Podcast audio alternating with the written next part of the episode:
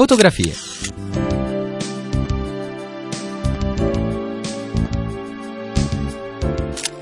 Fotografie. Sguardi attenti sul nostro tempo. Ciao amici, buon primo maggio da Laura De Luca. Numero speciale di fotografie oggi, sabato festivo, dedicato al primo piano di un bel personaggio dello spettacolo italiano.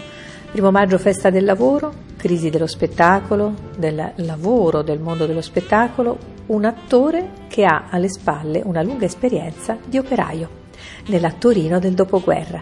Un primo piano che ci racconta un pezzo di storia italiana e ci richiama anche alle problematiche e alle opportunità del momento presente. Ho incontrato a casa sua a Roma, non lontano da Ponte Milvio, Luigi Di Berti. Davanti a me c'è un, un Ulisse un po' âgé, diciamo. Agi, un po' ecco, carino. un po'. È seduto su una bella poltrona rossa di pelle, una frau. Allora ve lo racconto, ha dei begli occhi azzurri molto luminosi, una bella fronte ampia. eh, Pochi capelli oramai. Vabbè, però quelli che ci sono Sì, vabbè, ricordano una bella capigliatura folta, bianca, e c'è anche una bella barba, è tutto l'insieme che fa pensare a un navigatore, a un uomo di mare.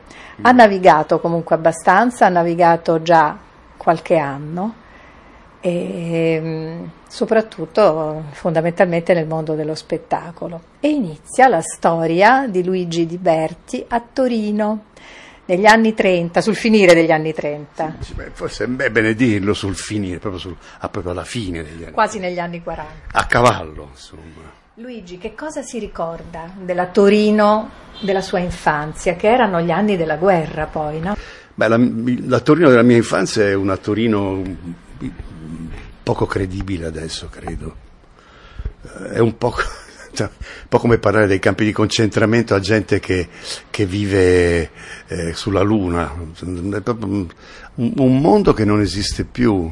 Eh, un mondo. Io, io ricordo i bombardamenti sulla città, eh, ricordo il ritorno in città, eravamo sfollati in un paesino dove era nata la mia mamma e quando tornammo in città la guerra era appena appena finita, noi abitavamo nelle case popolari di via Arquata e, e c'erano ancora i, i buchi, i buchi, i segni delle, non so di che cosa, delle mitragliatrici o delle bombe, insomma, sulle, sulle mura, ecco, francamente.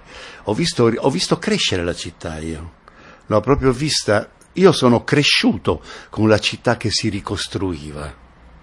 Ma lo dico proprio in senso vero perché mi ricordo che dalla, dalla finestra di casa ho visto una casa nascere e arrivare alla fine. Erano quegli anni lì. La ricostruzione per me è stato un fatto concreto. E si ricorda anche un profumo di quegli anni, un odore. Sì, un odore di ferro, un odore di ferraglia, di, di limatura di ferro, mi ricordo, e di calce. Due, due sì, abba- mm, sì, sono abbastanza presenti. Limatura di, eh, cioè, i residui del- della lavorazione del ferro e, il- e il l'odore della calce che veniva usata per ricostruire. Io volevo capire come in quest'Italia, ok, in ricostruzione, in questa Torino, nel fervore della ricostruzione, dei, dei cantieri con questi odori di, di, di ferro, Di ricostruzione di ricostruzione, come viene in mente a un ragazzetto, quale era Beh, all'epoca non ci, non ci pensavo, non ci pensavo. Ecco, però a un certo ci ha dovuto pensare per forza perché a un certo punto si è trasferito a Roma all'Accademia. No, ma le cose insomma hanno, hanno un loro, hanno il loro tempo, i loro anni. Nel frattempo muore mio padre, io ho un fratello, eh, dico che voglio aiutare mia madre, insomma, che era una casalinga molto quieta. E, intanto la vita corre, faccio delle le scuole tecniche, l'avviamento al lavoro, le tecniche e la scuola Fiat. Io sono stato Torino. a Torino, la- mamma, la Fiat, la mamma, hai capito? Faccio la, faccio la scuola Fiat, entro in officina, faccio l'operaio specializzato di seconda categoria e non avevo ancora 17 anni. Attenzione, non avevo ancora 17 anni. E lì cominciava... cioè, c'era un signore che ogni tanto andava a teatro e parlando, un, un- un operaio come me, e, mm, e parlando abbiamo detto ma magari vengo anch'io. Insomma, andavamo ogni tanto a teatro. Chi Chiama- era la gente che andava a teatro in quegli anni? C'era proprio voglia di, di Non- svagarsi, non di so, chi- chi- divertirsi. Chi, chi andava a teatro non te lo so dire. So che dove andavo io, con chi andavo io, eravamo due poveracci su in loggione. A questo punto, ecco, lì cominciano le, cominciano le cose. C'erano gli oratori all'epoca. C'era un prete che era una persona evidentemente che aveva l'occhio lungo. Perché mi ha detto, a te piace il teatro? Perché facevamo la filodrammatica soltanto i maschi, non con le femmine, solo i maschi. Mi dice, ma perché non vai a fare, non vai al, al Teatro Stabile di Torino a frequentare la scuola? Io francamente non sapevo neppure ci fosse la scuola al Teatro Stabile di Torino. Però vado e mi dicono che non, mi possono, non posso andare a quella scuola lì perché non sono ancora maggiorenne. Però posso andare come auditore. E allora io qualche volta alla settimana, dopo uscito dall'officina, andavo e c'era una, una, eh, una ragazza molto più grande di me, Vera Bertinetti, che poi ho ritrovato in accademia a Roma, ormai, lei ormai diplomata e collaboratrice di Orazio Costa, che è stato anche il mio maestro, mi aveva preso sotto l'ala protettrice. Beh, sembrava una, una zia, non era una... Mi viene voglia di continuare e mia madre si preoccupa un pochino, dice no, no, prima ti devi diplomare, prima studi, poi ne parliamo. E allora io per due anni ho studiato di sera, il primo anno la scuola serale e il secondo anno di officina la scuola preserale, quindi mi alzavo alle cinque e mezza la mattina, insomma una vita di sacrificio francamente, però mh, mia madre è stata straordinaria perché mi ha molto aiutato, cioè io ho fatto, ho fatto quello che ho fatto perché c'era mia madre alle spalle, se no non sarei stato in grado di, di, di gestirmi, di inventarmi, insomma non sarei stato capace. Insomma la faccio breve, finisco due anni e mezzo da operaio e eh, faccio un concorso interno alla Fiat e divento disegnatore disegnato, cioè mh, disegnavo delle attrezzature, però decido di fare teatro un pochino più sul serio e comincio a collaborare con Nanni Bertorelli. Nanni Bertorelli era il, eh, il fratello bravissimo di Tony Bertorelli. Tony Bertorelli era bravo, Nanni Bertorelli era un'altra cosa, era, era qualcosa di più, qualcosa di... lui sapeva dipingere, scrivere, suonare, recitare, dirigere. Decido e facciamo Ricorda con rabbia di Osborne. Lui faceva Jimmy, io facevo Cliff. E insomma, intanto decido che me ne voglio andare dalla Fiat, non è per me, non va per me. La Fiat è stata, ho imparato tante cose, per la verità, la Fiat, però mi ha, ho imparato anche tante cose che non, vor, non avrei mai voluto vedere. Ma, tanto sono diventato comunista lì io, perché è un, è un, capitolo a parte questo, un capitolo importante ma a parte. Scrivo una lettera di dimissioni dalla Fiat. All'epoca la Fiat era eh, l'Himalaya per un alpinista, capito? A Torino perlomeno, la Fiat. Ah, la Fiat. Tutta la vita sei sicuro, hai lo stipendio, hai capito? Ah, perché io posso passare, da, gli operai avevano il salario, cioè a settimana eri pagato. Lo stipendio, ah, capito? Vabbè. Insomma, la faccio breve, mi scrivo questa lettera di dimissioni e la tengo nascosta nella giacca per un bel po' di tempo, dopodiché la consegno.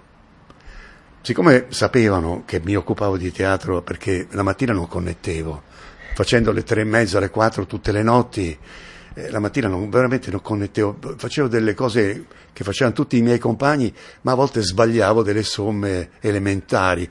Insomma, la, la consegno e me ne vado. Me ne vado. Per fare l'attore? Sì. Per fare l'attore. Ma non avevo niente davanti. Un bel salto. Un bel salto. Eh beh sì, francamente sì. Proprio un, un salto grosso. Un, non so se avrei ancora il coraggio adesso di farlo, non lo so.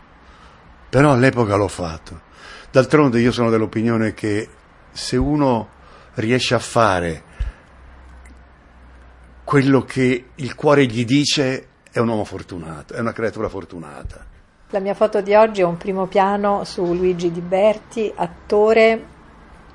Io così ho, ho, descritto all'inizio, cari amici, questo volto che ricorda molto il volto del navigatore per eccellenza, di colui che prende il mare con coraggio e fatica a tornare indietro e mi sembra che il racconto dei Beh, primi eh. anni ecco, Eh, si, si a- si avvicini molto a Ma questo sì. destino di navigatore, di persona, insomma, ecco, di eh, persona che prende il largo Ah. con grande disinvoltura. Prese il largo quindi nella carriera di attore, quindi senza tanti rimpianti, visto che detestava la Juventus, detestava la Fiat, lascia Torino e arriva a Roma all'Accademia. E arriva all'Accademia di arte drammatica in un periodo, immagino, gli anni 62, 60, in cui quell'accademia probabilmente ha dato il meglio di sé, sia dal punto di vista del- degli insegnanti, sia dal punto di vista del- degli allievi. Aveva dei compagni di corso di eccezione Giancarlo e, dei ma- ecco, una, e aveva dei maestri altrettanto d'eccezione. Mi ha citato Costa. Beh, Costa, Sergio Tofano, eh, Vanda Capodaglio, insomma gente che ha lasciato il segno. Allora, si può fare l'attore per tante ragioni, per brama di fama, per narcisismo, non so, per eh, so- il sogno di guadagni eh, strepitosi e anche per una certa, ecco, si è definito comunista, adesso non entro in questioni politiche, forse anche per una certa predisposizione a far da tramite, a, a tradurre qualcosa di grande a chi magari non ha i mezzi per arrivare a questo qualcosa di grande. Si riconosce in questa Il tramite mi sembra una- un, un termine che traduce molto bene quello che... traduce, è un traduttore a sua volta. Molto no? bene, Sì. insomma. No, non pensavo al denaro, francamente, no. Ci credo. Non, non- non- non- non mi veniva proprio in mente. Io non sapevo niente. Roma una- era una città impressionante per uno che arrivava come me dai 3000, come si suol dire, capito? Era una città piena di- di- di- di vita, bellissima, ma io non avevo neanche la capacità, neanche la testa per frequentare certi ambienti, capite? Alcuni miei compagni sì, però sono stati tre anni estremamente formativi. Mm, Mi sono anche all'epoca innamorato pazzamente di una compagna, come giusto che fosse, insomma. Poi naturalmente lei mi ha lasciato perché io ero immaturo, mettiamola così. Insomma, E fa- la lezione più grande del maestro più cui è rimasto più legato nel ricordo? Beh, io ho un ricordo di, di- di Bassani, sì, Bass- di Giorgio Bassani, e mi ricordo che lui aveva, è un uomo elegantissimo sempre, era sempre elegantissimo, noi eravamo scacciati e d'inverno spesso eravamo raffreddati e lui trattenete i vostri catarri. Mi ricordo questa frase, trattenete i vostri ca- catarri, perché balbettava un pochino. Questo è l'aneddoto, insomma.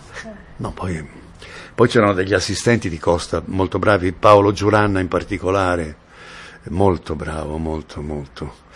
La Capodaglio con un carattere, era, era anziana, già era avanti con gli anni, però con un vocione, un basso continuo, ti tirava i libri, cane, sei un cane! Sei un... E poi la Ione Morino, che era stata, la Ione Morino era stata, queste cose le ho sapute quando facevo l'accademia, una, la- mi pare l'attrice giovane di Pirandello, la, la Ione Morino che, che si pa- parlava così, di Berti, lei non deve fare l'attore, no, no, si occupi di altro, la prego, lei è inadatto.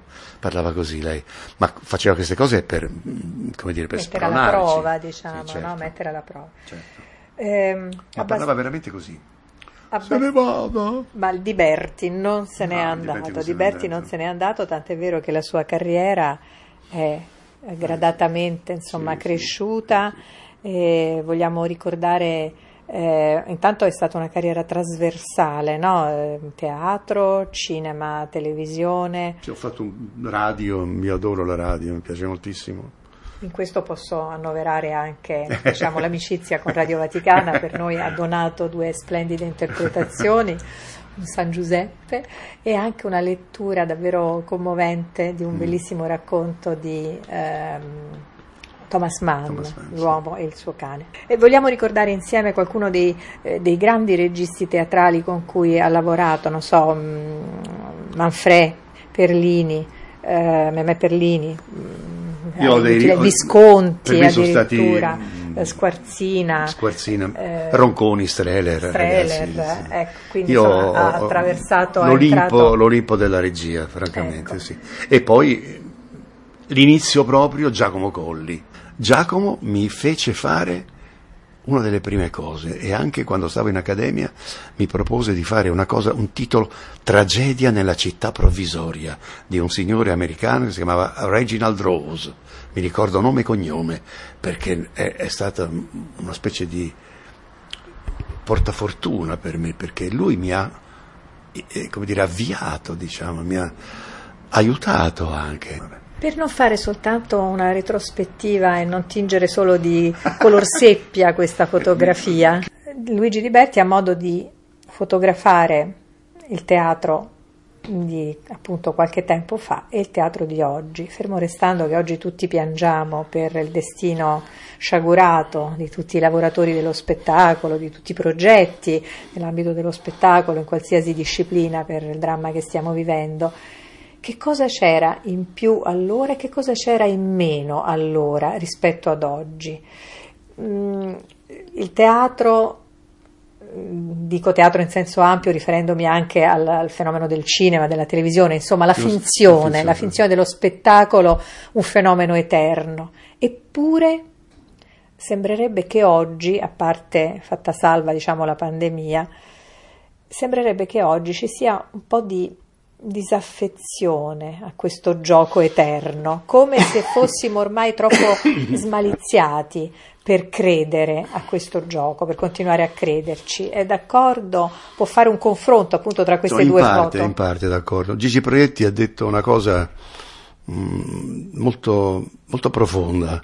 Dice, il teatro è tutto finto, ma non, non, è niente falso. Proprio questa frase di mm. Proietti mi ha fatto pensare che oggi, in cui tutto può essere falso e vero contemporaneamente, Beh, in cui confusione. le fake news, le virtualità che stiamo vivendo, insomma, può essere vero tutto il suo contrario. È la globalizzazione. È la globalizzazione anche dell'informazione, certo. che da un lato è stato una, certo. un ampliamento enorme della certo. conoscenza, ma dall'altro un C'è grande l'appia- l'appiattimento sulla tecnologia questo dicevo, e non le sembra che questo sia una diminuzione quindi sì, per è. il gioco certo del teatro, certo, il gioco eterno certo teatro. che lo è.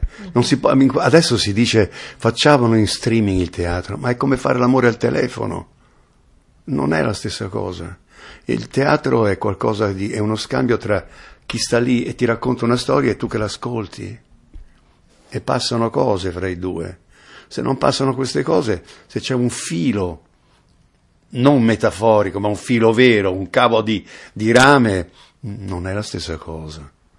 Eh, eh e poi, dopo, dopo, le grandi tragedie del, del, del mondo, il teatro ti fa riprendere vita Adesso le tragedie sono sempre lontane dal mondo, sono, accadono in Myanmar, accadono... Però sono anche onnipresenti eh, tramite sono, l'informazione. Sì, ma sono onnipresenti, ma, ma, virtua- ma cioè, realissime purtroppo, però per chi non c'è dentro virtuali, non ne puoi più delle...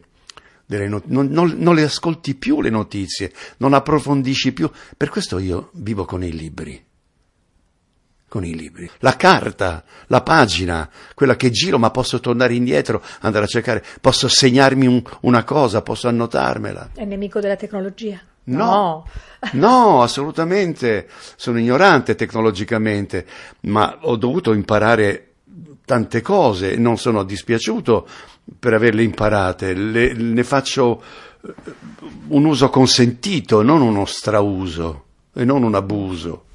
Non lo faccio. Ulisse Luigi Di Berti con questa disponibilità, questa facilità a prendere il mare eh, del, della finzione nel corso di tanti anni, appunto tanti successi, come dicevo, trasversali, cinema, eh, mi viene in mente, vengono in mente opere della Wertmüller, Elio Petri anche, certo. no? mi aiuti a ricordare Bolognini. Petri, Petri, Bolognini, Antonioni, eh, Wertmüller. Cioè anche qui ha, ha, Gianni Amico, ha grande. Incontrato, ha incontrato grandi, eh. grandi geni. Dunque dicevo, facilitato a prendere il mare eh, nel mondo dello spettacolo, tornava sempre a una, a una certa Itaca dove c'era sempre una certa Penelope. Vogliamo ricordarla anche perché a proposito di fotografie Ce ne sono tante qui in questa sua bella tana foderata di libri. Posso dire il suo nome, Marina? Beh, ho avuto una gran fortuna io a incontrare Marina. È stata una compagna importante e determinante. Io non sono stato un marito perfetto, lei è stata una moglie sublime. È eh stata anche una bella guida professionale, ah, no? un accompagnamento professionale eh. importante. Però, per esempio, lei non mi ha mai, uh, come dire, influenzato in una scelta. Mi metteva davanti una, una serie di possibilità. di possibilità, però ero io a scegliere. Lei non mi ha, l'unica volta in cui ha, ha fatto un intervento, me lo ricordo perché è stato l'unico in tutta la vita, quando è morta mia madre, nel 79, eh, mio, Giovanni Fago mi offrì di fare un, un testo di Mario Tobino. In questo, in questo libro Mario Tobino raccontava gli ultimi tre mesi di vita della propria madre, in conte- quasi in contemporanea con il mio, il, del, il mio, lutto. Marina mi ricordo che mi disse, quando partì per cominciare le riprese, mi disse vai a lavorare non pensare ad altro, lavora, vai, vai con, con, forza, con energia. Fu l'unico intervento, me lo ricordo. La rimise per mare, insomma. Diciamo così, sì, sì, brava, bella, bella questa immagine. Mi ha rimesso per mare. Ah, carina, molto carina. Bene, mm, sì. io ringrazio Luigi. Ma finiamo qua? Allora, si conclude qui questo primo piano ah. privilegiato di Luigi Di Berti, attore. E però siccome appunto abbiamo raccontato una fotografia a parole e dicevo di foto ne abbiamo tante, abbiamo nominato Marina e questo bel incoraggiamento a tornare per mare, io voglio che, conos- che conoscano i nostri amici un po' Marina. Luigi me la racconta in quella foto in cui siete in tre, credo in versione eh, invernale. invernale. siete sulla neve, Eravamo, lei, Marina e il vostro figlio. A eh? Ovindoli, paese di pecorai. Giacca a vento, capelli corti, eh, non, inadatta a sciare, totalmente inadatta a sciare. Appena inforcò gli sci, cadde miserabilmente. miserabilmente. No, miserabilmente, non sciò più. Ma non le passò il sorriso? Assolutamente no. Era una donna, eh, occhi verdi, bellissima, era bellissima. Io ho un ritratto di lei incompiuto fatto da Ugo Attardi in campagna, un ritratto che Ugo fece a Marina e, e non finì mai questo ritratto, però è Marina. Il fatto che il ritratto sia pieno di colature di colore addirittura. I ritratti incompiuti sono i più somiglianti. Marina è una donna solare, solare, sì.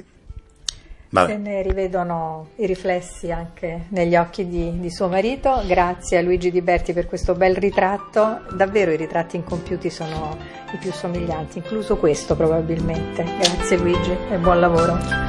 Vabbè.